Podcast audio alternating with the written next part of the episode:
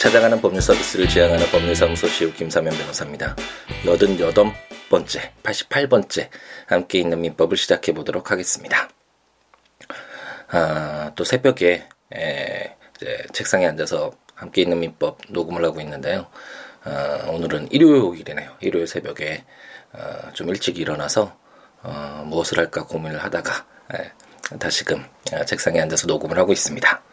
어, 원래는 3시, 새벽 3시 정도에 일어나서 시작을 어, 하려고 했었는데, 아들이 이제 아빠가 없어진 걸 알고 어떻게 잘 찾아서 작은 방에 찾아와서 어, 다시 재우고 오느라 약간 시간이 늦어졌네요. 새벽 4시를 어, 막 지나가고 있습니다.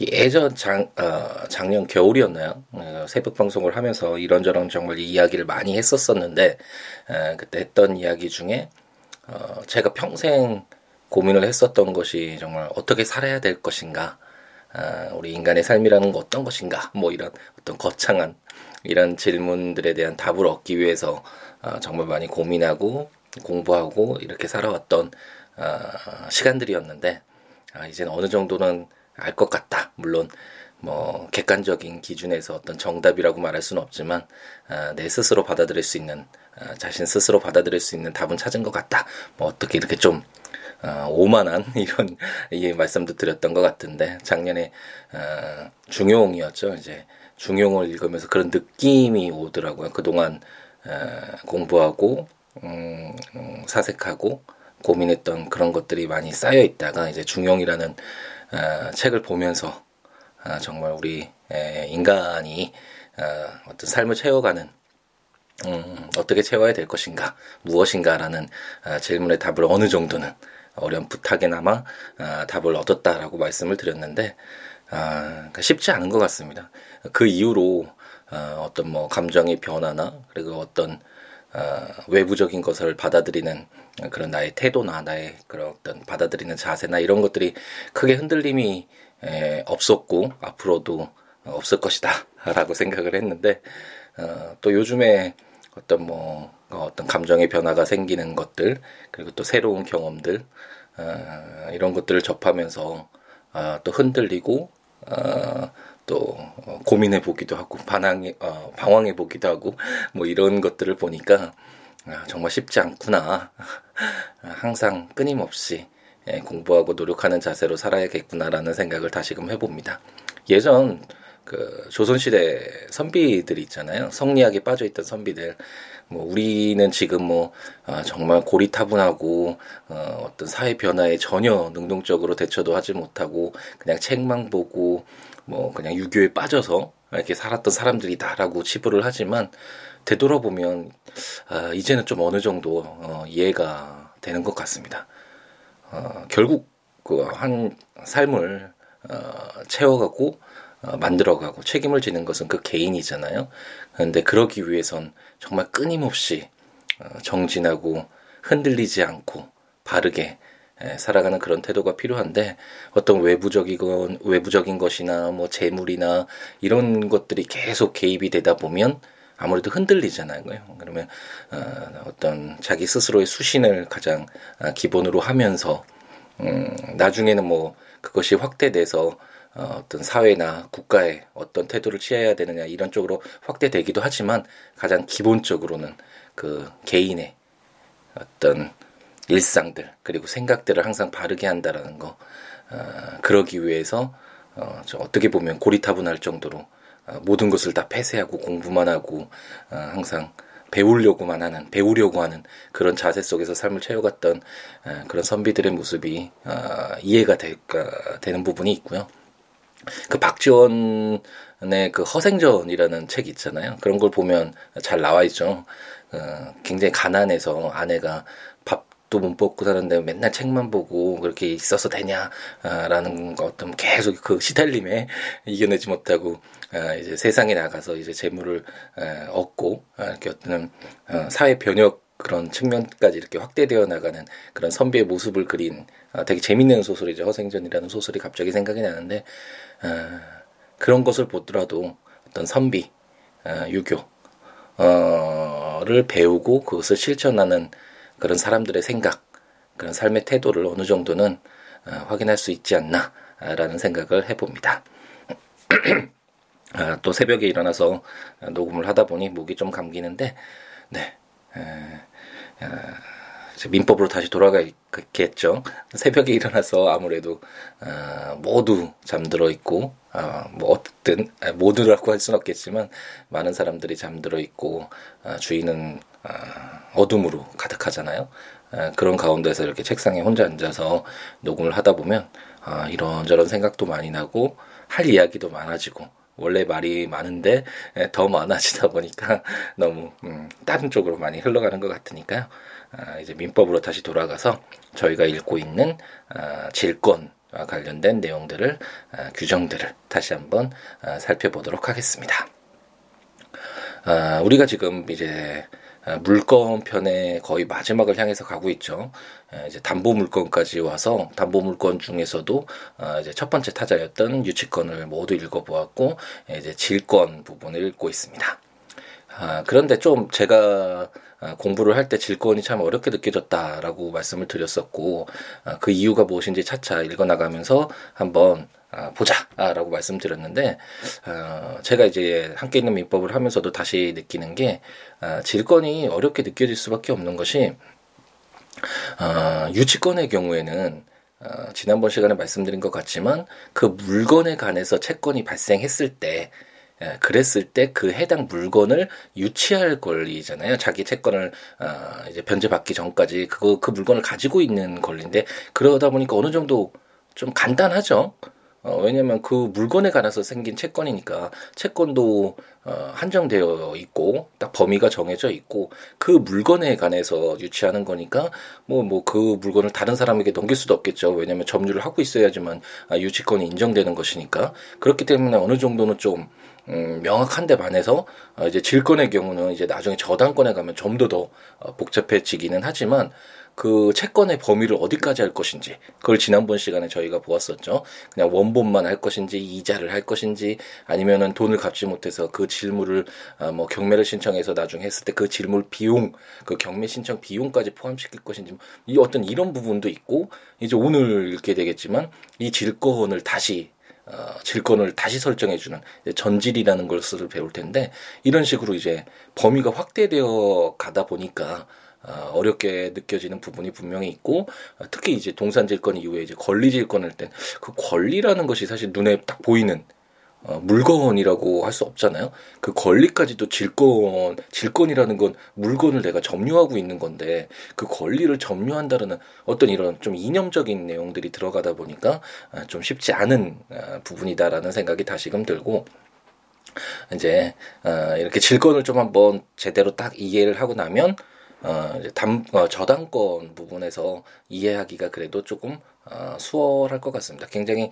어, 쉽지 않은 부분이죠. 오히려 어, 지상권, 지역권, 어, 전세권과 같이 용익 물건은 그 물건을 사용하는 거잖아요. 그 물건이 명확히 좀 특정되어 있고 그러면 그 물건을 사용함으로써 갖게 되는 권리, 의무, 그리고 그 언제까지 사용할 것인지 사용하다 보면 그 물건이 만약 뭐 파손되거나 어떤 위험에 빠졌을 때 그 책임이 누가 어, 질 것인지 뭐 이런 내용들이 좀 어느 정도 어, 명확하고 어, 우리가 이해가 좀 어, 쉽게 될 수 있는 반면에 담보 물건이라는 건 어떤 물건을 사용하는 것이 아니라 그 가치를 뽑아내서 담보로 삼는 거잖아요. 자기 채권을 어, 반환받기 전까지 어, 자기가 그것을 자기 채권을 보존하기 위해서 어떤 가치화된 그 물건에서 어, 우리가 흔히는 물건은 좀 사용하는 데 측면을 어, 갖고 있잖아요. 이런 뭐 핸드폰도 어, 전화하기 위해서 있는 거고, 뭐 노트북도 이렇게 뭐 인터넷이나 문서 작업하고 어쨌든 이런 물건이라고 딱 했을 때 우리가 생각이 드는 것은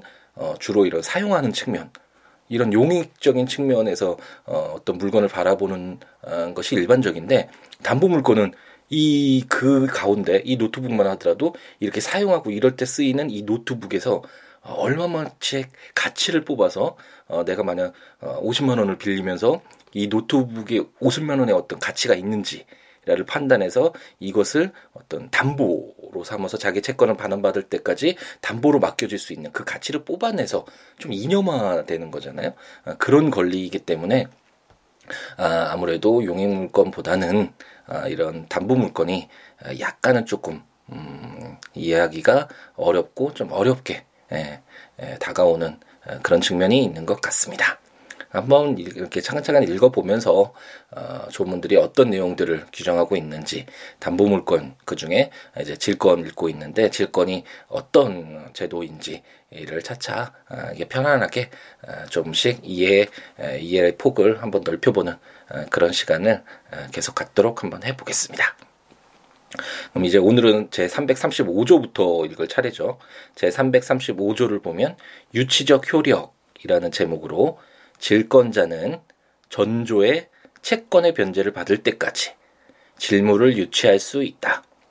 그러나 자기보다 우선권이 있는 채권자에게 대항하지 못한다. 라고 규정하고 있습니다. 어, 전조가 뭐였었죠? 전조가 바로 어, 민법 제 334조 그 335조를 지금 읽고 있는데 그 전에 읽었던 334조를 말하는 거겠죠. 그 334조에서 어, 피담보 채권 범위에 대해서 저희가 살펴봤잖아요.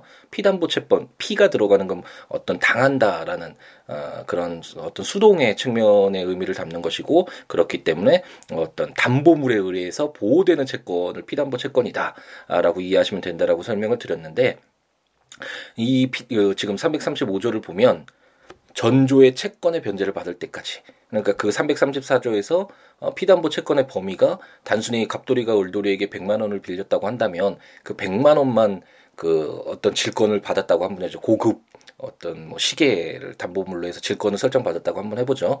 그랬을 때 만약 갑돌이가 어 100만 원을 빌렸는데 어그 뭐 시간이 한참 지나서 100만 원 외에 뭐 이자도 발생했고 뭐 그 어떤 뭐 여러 가지 뭐그 원래 변제기를 넘어서까지 갚지 못해서 그런 뭐 위약금도 발생하고 뭐 이렇게 한번 했다라고 한번 설정을 어, 가정을 해보죠.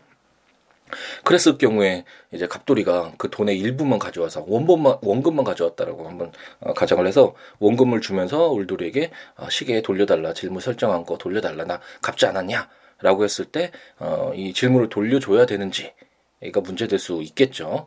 어, 그때 제335조는 전조의 채권의 변제를 받을 때까지 그 피담보 채권으로 보호되는 그 금액을 어, 전부 어, 받기 전까지는 어, 질무를 유치할 수 있다. 그 질무를 가지고 돌려주지 않아도 된다라고 규정하고 있습니다.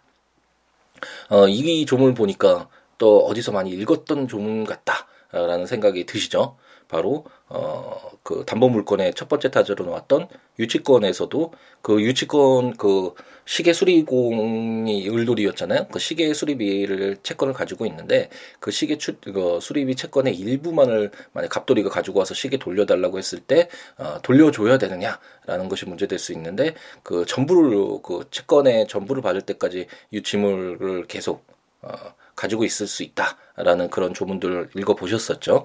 그거랑 어, 유사한 내용이다. 그러니까 담보 물건이란 어, 자기 채권의 전부를 어, 변제받을 때까지 점유하고 내가 가지고 돌려주지 않을 수 있는 권리다 라고 생각하시면 될 것 같고 여기 단서를 보면 자기보다 우선권이 있는 채권자에게 대항하지 못한다 라고 규정해서 우리가 지난 시간에 질권이 하나의 물건에 대해서 하나의 질권만 설정할 수 있는 것이 아니라 여러 개의 질권이 설정될 수 있고 그랬을 때 질권자의 순위는 그 선후에 의한다라고 어 우리가 규정하고 있는 내용들을 보았었잖아요. 그러니까 이렇게 여러 어 명의 질권자가 있는데 만약 병돌이가 어 을돌이보다 어 질권의 어떤 선순이다.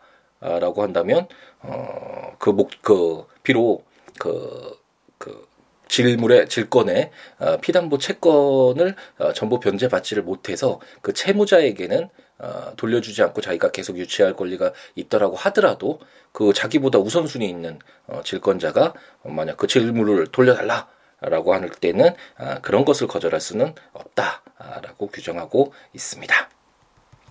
쉽지 않죠. 어, 이것만 보더라도 어, 피담보 채권이 뭔지 뭐 그럼 질권에 또 여러 명이 있는 거 권리자가 있을 수 있다라는 건지 뭐 이런 식으로 확대되어 가다 보면 아무래도 내용이 좀 더 복잡해질 수밖에 없는데 더 복잡한 이제 규정들을 한번 읽어보겠습니다. 제 336조인데 제가 오늘 처음 시작하면서 말씀드렸던 이제 전질 어, 질권을 유치권의 경우에는 법적으로 발생하는 그러니까 당사자의 합의가 있어야만 유치권이 성립하는 것이 아니라 어떤 일정한 요건, 그러니까 그 채권에 관해서 어떤 뭐 어, 그 물건에 관해서죠. 그 물건에 관해서 채권이 발생했을 때 그 어떤 그뭐 시계 수리 생각하면 가장 편하다고 말씀드렸잖아요. 그 시계에 관하여 생긴 채권이 발생했을 때 어, 당연히 그 시계 수리비를 받을 때까지 물건을 받을 수 있도록 법으로 이렇게 정해서 그 권리가 자연적으로 발생하는 거잖아요. 당사자의 의사의 합의에 의해서 그런 것이 아니라 하지만 질권의 경우에는 당연히 어, 뭐 돈을 빌리는 사람이 질물을 인도하면서 어, 그 돈을 빌리는 것이고 당사자의 합의로 질권을 설정하는 거잖아요. 그러다 보니까 어, 이제 질권을 설정을 했는데 그 질권을 설정받은 질권자가 그 물건을 자기가 자기 채권을 반환받을 때까지 그냥 점유하고 있, 있을 수도 있지만 그, 그 물건을 바탕으로 해서 또다시 다른 사람에게 병돌이에게 어, 질권을 설정하고 어떤 돈을 빌릴 수도 있는 거겠죠. 자기가 돈이 급하게 필요할 때 이런 식으로 이제 그 물건의 어떤 담보 물건의 에, 좀 활용도를 넓히는 거죠.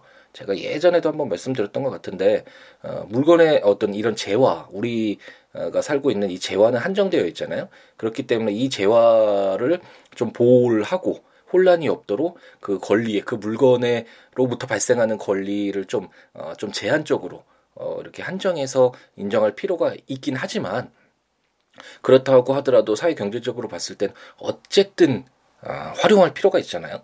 이런 물건에 대한 사용적인 측면, 용의 물건도 그렇고, 뭐 가치를 뽑아내는 이런 담보 물건 측면도 그렇고, 이 질권에서도 어 그냥 한 사람의 질권으로 끝날 수도 있지만 그 질권자가 그 물건을 바탕으로 해서 또 다시 질권을 설정받음으로 인해서 또 이렇게 좀 경제적인 활용도가 있을 수 있는데 어쨌든 이렇게 확대되어 가다 보니까 아 약간 아좀 어려운 부분도 있고 이해하기 쉽지 않기는 하지만 한번 가볍게 이해를 한번 해보고 넘어가 보도록 하겠습니다. 제 336조를 보면 전질권이라는 제목으로 질권자는 그 권리의 범위 내에서 자기의 책임으로 질물을 전질할 수 있다. 이 경우에는 전질을 하지 아니하였으면 면할 수 있는 불가항력으로 인한 손해에 대하여도 책임을 부담한다. 라고 규정하고 있습니다. 혹시 전세권 규정 읽을 때, 아, 제 308조였나요?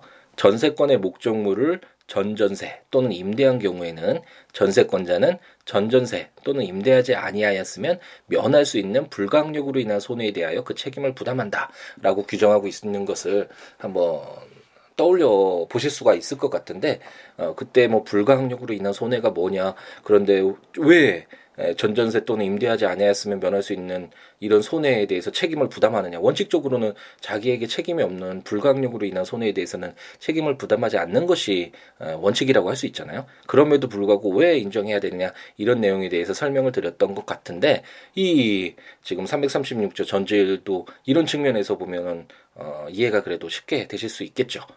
그 어, 원칙적으로는 바, 아, 방금 전에 말씀드렸듯이 불가항력으로 인한 손해에 대해서는 책임을 부담하지 않는 것이 맞죠. 하지만 어, 이런 예를 들어보죠. 갑돌이가 이제 을돌이에게 시계 이제 질권 설정하면서 돈을 빌렸습니다. 그런데 을돌이가 이제 돈이 또 급하게 필요해서 병돌이에게 다시 이제 질권을 설정했죠. 이거 전질이라고 했죠. 질권을 설정해서 이제 돈을 또 빌렸습니다. 그래서 어, 갑돌이의 시계를 점유하고 있던 병돌이가 이제 중국으로 여행을 갔는데 어, 중국에서만 발생했던 어떤 불강력적인 사유로 인해서 어, 시계가 어, 파손됐다. 어, 이렇게 에, 가정을 해보겠습니다. 만약 이런 경우에는 아까 말씀드렸듯이 원칙적으로는 병돌이도 어쩔 수 없는 사유잖아요. 자기의 어떤 과실이나 책임이 에, 없는 사유로 발생한 손해에 대해서도 너 무조건 책임을 져. 그럼 너무 부당하, 부당하겠죠. 그렇기 때문에 책임을 부담시키지 않는 것이 원칙이지만 그렇지만 갑돌이의 입장에서 본다면 갑돌이는 을돌이에게 질권을 설정하면서 자기의 시계를 맡긴 것이죠. 그런데 을돌이가 갑돌이의 어떤 허락도 받지 않고 어, 자기의 어떤 이익을 위해서 질권을 설정해서 병돌이에게 전지를 함으로 인해서 그래서 손해가 발생했다면 갑돌이 입장에서는 그것은 어, 책임 없는 어떤 불가항력으로 인한 어, 손해가 아니라 을돌이가 전지를 하지 않았으면 발생하지 않았을 손해잖아요. 그렇기 때문에 이럴 때는 그 채무자인 갑돌이를 보호할 필요가 있겠죠. 무조건 어, 어떤 불가항력인 사유라 인해서 갑돌이 네가 그 시계의 소유권자인 네가 그냥 위험을 부담해야 된다, 책임을 져야 된다라고 한다면 어, 갑돌이에게 너무 어, 가혹하게 갑돌이만 미워하는 그런 행위가 되잖아요.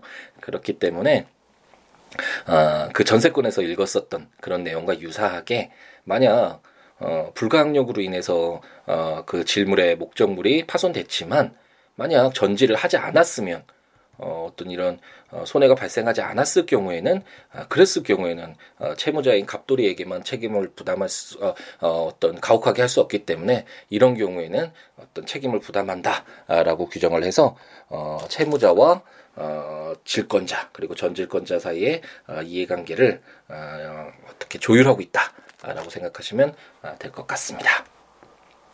그럼 이제 전질의 또 하나의 전질에 관한 규정을 읽어볼 텐데 어, 지금 읽었던 이런 전질을 이제 책임 전질이라고 이렇게 얘기를 하거든요. 책임 전질이라는 건 어, 질권자인 을돌이가 갑돌이 승낙도 받지 않은 상태에서 자기 마음대로 자기 이익을 위해서 어, 질권을 또 설정해 준 거잖아요.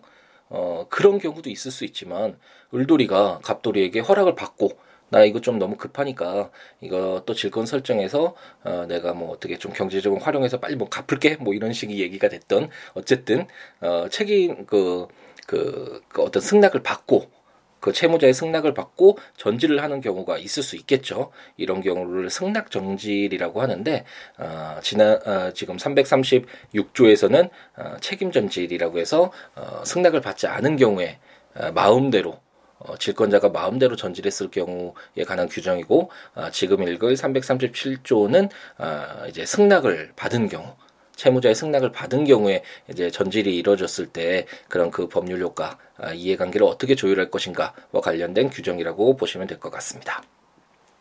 제 337조를 보면 전질의 대항 요건이라는 제목으로 제 1항 전조의 경우에 질권자가 채무자에게 전질의 사실을 통지하거나 채무자가 이를 승낙함이 아니면 전질로서 채무자 보증인 질권 설정자 및 그 승계인에게 대항하지 못한다. 제2항 채무자가 전항의 통지를 받거나 승낙을 한 때에는 전 질권자의 동의 없이 질권자에게 채무를 변제하여도 이로써 전 질권자에게 대항하지 못한다. 라고 규정을 하고 있습니다. 어, 여기서 이제 채무자 승낙 있죠. 갑돌이의 승낙을 말하는 거잖아요.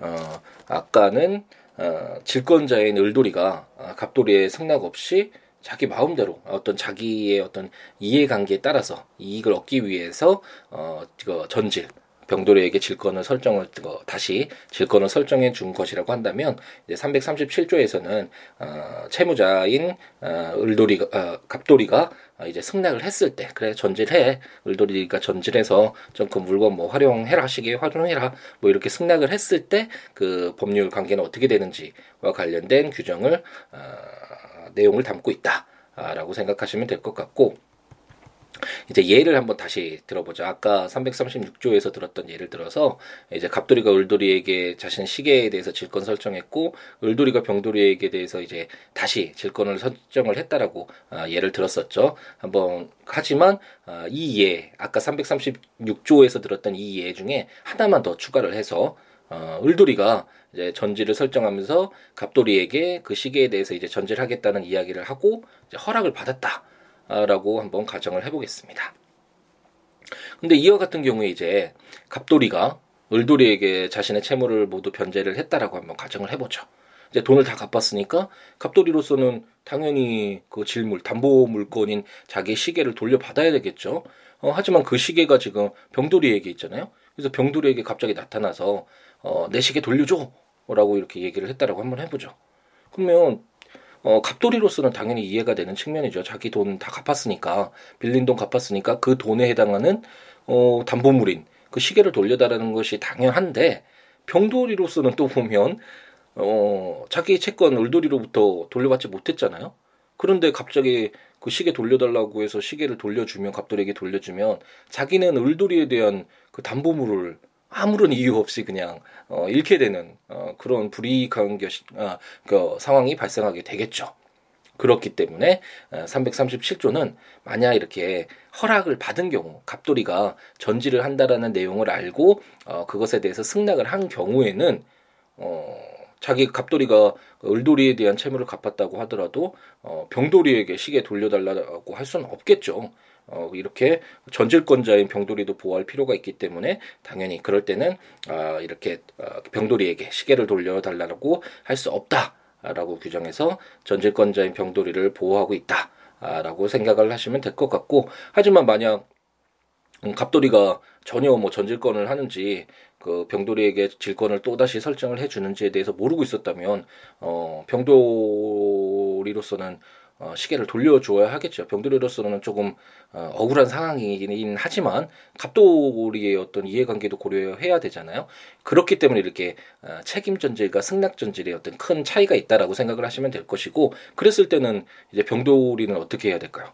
억울하니까 그냥 참아야 되나요? 그런 것이 아니라 병돌이로서는 이제 을돌이에게 책임을 물어야 되겠죠. 자기 담보물을 부당하게 뺏겼으니까 이 부분에 대해서 을돌이에게 이제 책임을 물어야 되는 부분이고 결국 이제 나중에 어느 정도 어, 법률을 모두 읽고 어느 정도 어, 법률과 친숙해 어, 지시고 난 뒤에로 뒤에는 어느 정도 이런 어, 레걸 마인드라고 해야 되나? 이런 것들이 어, 이제 생기실 텐데 어, 법률이나 어떤 그 어떤 법률을 적용할 때 어떤 사례 적용할 때 보면 어, 한 부분만 이렇게 보게 사실 그 어떤 규정이나 이런 내용들은 한 부분만 담고 어, 규정하고 있어서 어 이렇게 되면 어, 정말 너무 부당한 것이 아니냐, 제3자는 너무 부당한 것이 아니냐, 뭐 이런 생각이 들으실 수 있는데, 결국은 전체적으로 크게 보면, 만약 그 부당하게 불이익을 받은 사람도 보호해주는 규정이 반드시 있겠죠. 그래서 이것들을 연결을 하다 보면, 음, 결국은 어, 그 이해관계를 어떻게 조율하는 것인가라는 것이 바로 법률이다라는 그런 어떤 틀이 잡히실 수도 있는데 지금 이 전질 부분과 관련돼서도 어, 책임 전질과 승낙 전질을 구별을 하면서 결국은 어, 시계가 파손됐을 때 그 위험을 그 손해를 누가 부담할 것인가의 문제로 돌아가고 이 규정에서는 어, 이렇다라고 규정해서 만약 어뭐 그 전질권자인 병돌이가 보호되지 않는다 그, 그 승낙 전질에서 그랬잖아요. 아, 그 승낙 아, 책임 전질에서는 어 갑돌이가 어, 보호되고 승낙 전질에서는 어, 갑돌이가 어, 보호되지 그 병돌이를 더 보호하게 되잖아요. 그랬을 때 어, 손해를 보게 되는 갑돌이랑 병돌이는 어, 그럼 무조건 손해만 보고 있어야 되느냐? 그것이 아니라 이제 전체적으로 나중에 이제 채권편 같은 어, 채권편에 규정되어 있는 자세한 규정들을 보고 어느 정도 전체적인 틀이 잡히면 이해가 되시겠지만 어, 이제 손해를 보는 그 어, 갑돌이나 병돌이는 그 해당 사항에서 그 상대방인 을돌이가 되겠죠 주로 을돌이에게 그 책임을 물어서 어, 자기의 책 어, 어떤 손해를 어, 전부 받아야 된다라고 생각을 하시면 될 것 같고. 결국엔 나중에 가서는 그 위험 부담의 문제가 왜 문제가 되냐면 을돌이가 재산이 있을 수도 있지만 재산이 없을 수도 있잖아요. 그랬을 때 어, 그 을돌이가 어, 재산이 없다라는 위험, 위험이잖아요. 자기의 어, 어떤 채권, 자기의 권리를 보존받지 못하는 그, 그 위험을 누가 부담할 것인가. 그 위험 부담의 문제라고 제가 간, 몇 언제였나요? 어, 설명을 간단히 드리기도 했던 것 같은데 이제 채권편에서 가면 어, 굉장히 중요한 부분이고 위험 부담을 누가 부담하는지 결국은 그 위험 부담을 누구로 할 것인지 어떻게 누구에게 에, 에, 좀 조금 더 어, 유리하게 그리고 누가 좀더 어, 그 위험을 부담하면서 좀 어, 불이익하게 규정하고 있는지 어떤 이런 측면에서 어, 이제 법률을 보고 어, 그 어떤 법률 관계를 이해를 하다 보면 어, 조금 더 어, 입체적으로 어, 그리고 어떤 좀한 어, 한쪽 면에 그냥 단편에 국한돼서 바라보지 않는 좀 넓은 시각이라고 해야 되나요? 에, 그런 것을 가질 수 있게 되지 않을까라는 그런 생각을 해봅니다. 네, 어렵죠. 네, 질문은 어, 질권 부분과 관련돼서는 제가 지금 이야기하면서도 쉽지 않은 것 같습니다. 이제 저당권 부분 가면 더 어려운 부분도 있긴 한데 에, 그것이 아까 말씀드린 바와 같이 이제 눈에 보이는 우리가 쉽게 이렇게 어, 어, 확 와, 와닿는 거 있잖아요. 오감을 통해서라고 해야 되나요? 확 와닿는 것이 아니라 이게 가치화되고 관념화되고 권리가 뭐 이런 식으로 되면 아무래도 좀 더 눈에 보이는 권리보다는 어, 조금 어렵게 느껴지는 것이 당연하고 어, 그렇기 때문에 좀 고민도 해봐야 되고 뭐 그 규정들도 다시 한번 어, 읽어보고 다른 규정들과 비교도 한번 해보면서 어, 그렇게 이해하는 그런 노력이 좀 더 필요한 어, 그런 어, 지금 부분을 읽고 있다. 된다라고 생각하시면 될 것 같습니다. 그렇기 때문에 채권이 더 어렵고 더 방대한 것이겠죠. 어, 물건은 물건에 대한 권리잖아요. 그렇기 때문에 물건 눈에 보이잖아요. 어, 물론 이렇게 담보 물건처럼 또 가치를 뽑아내서 하는 물건들은 좀 쉽진 않지만 어쨌든 이런 물건에 대한 권리인 채권 아, 물건은 어느 정도 눈에 보이는 권리이기 때문에 그래도 쉽게 소유권 그럼 좀 그래도 쉽잖아요. 어, 이렇게 할 수 있지만 채권이라는 것은 당사자의 합의에 의해서 상대방으로부터 어떤 어, 급부 뭐 어떤 것을 요구하는 그런 권리니까 어, 사실상 너무나 다양할 수 있고 눈에 보이지 않는 것일 수도 있고 어, 그러다 보니까 복잡하고 어, 이해하기가 어렵고 여러 가지 어떤 법률 어, 관계도 발생하고 충돌도 발생하고 분쟁도 발생하고 이해관계를 어떻게 조율할 것인가 아, 그런 부분도 아, 문제가 된다라고 한번 추측해 볼 수 있겠죠. 아, 그렇기 때문에 아, 이제 채권표까지 다 읽고 나면 물건에 대한 우리가 눈에 보이는 어떤 이런 재화에 대한 권리인 물건 그리고 당사자 사이에 어떤 이해관계를 조율하는 채권 이런 것까지 다 읽고 이제 가족관계인 친상법, 아, 친족법, 상속법 까지 아, 읽게 된다면 아, 우리 어떤 사적 자치라고 해야 되잖아요. 개인들 간에 발생하는 어떤 이런 법률 관계에 대해서 어, 규정하고 있는 가장 기본법인 민법 을 어느 정도 이해할 수 있게 되고 이제 그 이후에 뭐 구체적인 어떤 법률 관계 그 지금 개인 간의 법률 관계라고 있, 어, 말씀드렸는데 이 개인이 이제 법인이 중심이 될 수도 있잖아요. 법인도 하나의 그 권리의 주체라고 우리가 민법 총칙을 읽을 때 설명을 드렸는데 이런 뭐 법인과 할 때는 법인과의 법률 어떤 관계에 대해서는 어떻게 할 것인가? 그럼 이제 그건 상법이 이제 규정하는 것이고 뭐 이런 기본적인 민법 틀 아래서 이제 구체적이고 좀 더 특별한 그런 내용에 관련된 어떤 규정들은 그 해당 법률을 이제 읽어보면 되는 것이죠. 그러면 어, 기본이 되어 있다면 이제 그 구체화되어 있는 어떤 특수한 경우를 규정하고 있는 그런 내용들은 그 다른 점만 한번 첨부해서 이해하고 어, 접근을 하면 아, 쉽게 받아들일 수 어, 있을 것이라고 생각이 듭니다. 네, 그러면 오늘의 어, 이제 저희가 읽어야 되는 그런 질권의 규정들은 모두 읽어보았고 어, 이게 굉장히 어려운 부분이니까 이 조문들을 좀 한 번씩 확인해 보실 필요가 있을 것 같고요. 어, 법령을 법률을 읽으시면서 어, 듣고 싶으신 분은 어, 국가법령정보센터 인터넷에 들어가셔서 어, 뭐 민법 치시고 어, 해당 조문들 한번 보시면서 제가 이렇게 설명을 하면서 전세권에서 한번 보셨죠, 뭐 어디 민법 총칙에서 한번 보셨죠, 이렇게 말씀드리는 부분들은 한번 해당 부분 가셔서 한번 다시 읽어보고 보시면 어, 아 그렇구나. 우리가 배웠던 거 한번 읽었던 내용들 어, 다시 그 내용들을 어, 반복하고 있네라는 거 어, 확인하실 수 있을 것 같고 음 뭐 설명 그 법조문과 함께 설명을 듣고 싶으신 분은 제가 전자책으로 발간한 어, 민법 총칙 물권병 채권 총론까지 나와 있는데 어, 그 부분들 그 전자책 이제 구매하셔서 해당 조문과 설명들 어, 읽어보시면서 들으셔도 좋을 것 같고 어, 제 블로그에 지금 그 조문과 해설들 내용들 포스팅하고 있으니까 블로그에 찾아오셔서 한번 읽어보시고 다시 들으시고 이렇게 하셔도 좋을 것 같습니다. 제 블로그 주소는 siwo.net, siwoolaw.net이고요. 어, 뭐 블로그 어떤 이런 어, 민법과 관련된 내용뿐만 아니라 어쨌든 뭐 법률적인 어, 상담이라든지 아니면 개인적인 어, 개인적으로 뭐 인연을 맺고 관계를 맺고 이런저런 이야기하면서 서로 어, 이렇게 어, 친구가 되자라고 생각되시는 분은 어, 블로그에서 오셔서 글을 남겨주시거나 02-6959-9970 어, 전화 주시거나 어, 시우로 골뱅이 gmail.com 메일 주시거나 어, 트위터, 페이스북이나 이런 어, SNS 그것도 다 시우로 S I W O L A W 시우로일 것 같은 이니까요. 어, 그쪽으로 오셔서 어, 연락을 주셔도 좋을 것 같습니다. 네, 이제 또 일요일의 아침이 시작이 되네요. 어, 많은 또 생각을 했던 어, 고민을 하게 되고 다시 한번 어, 삶을 되돌아보면서 어떻게 이제 또잘 어, 채워갈 것인가 부족한 점이 있으면 어떻게 보완을 하고 어떻게 개선해 나갈 것인가 그리고 어떻게 능구할 것인가 오랫동안 지속한 내가 옳다고 생각하는 일을 오랫동안 지속할 수 있을 것인가와 관련된 에, 그런 고민들 많이 하는 아침이었던 것 같고요. 어, 실천을 통해서 어, 좀더 나아지는 어, 어, 부족한 것을 고쳐 나가는 그런 사람이 되고자 노력해야겠다라는 그런 다짐을 해보는 에, 그런 새벽 시간이고 어, 함께 있는 민법 어, 들으시는 분들도 자신이 원하는 바 뭐 성취할 수 있도록 채워나갈 수 있도록 어, 열심히 너무 힘든 일 많잖아요. 고민도 많고 어, 쓰러지고 때도 있고 도망가고 싶을 때도 있고 너무 많겠지만 어, 힘내고 우리 주어진 것에 최선을 다해서 한번 이겨내보는 그런 멋진 모습들 보였으면 좋겠습니다.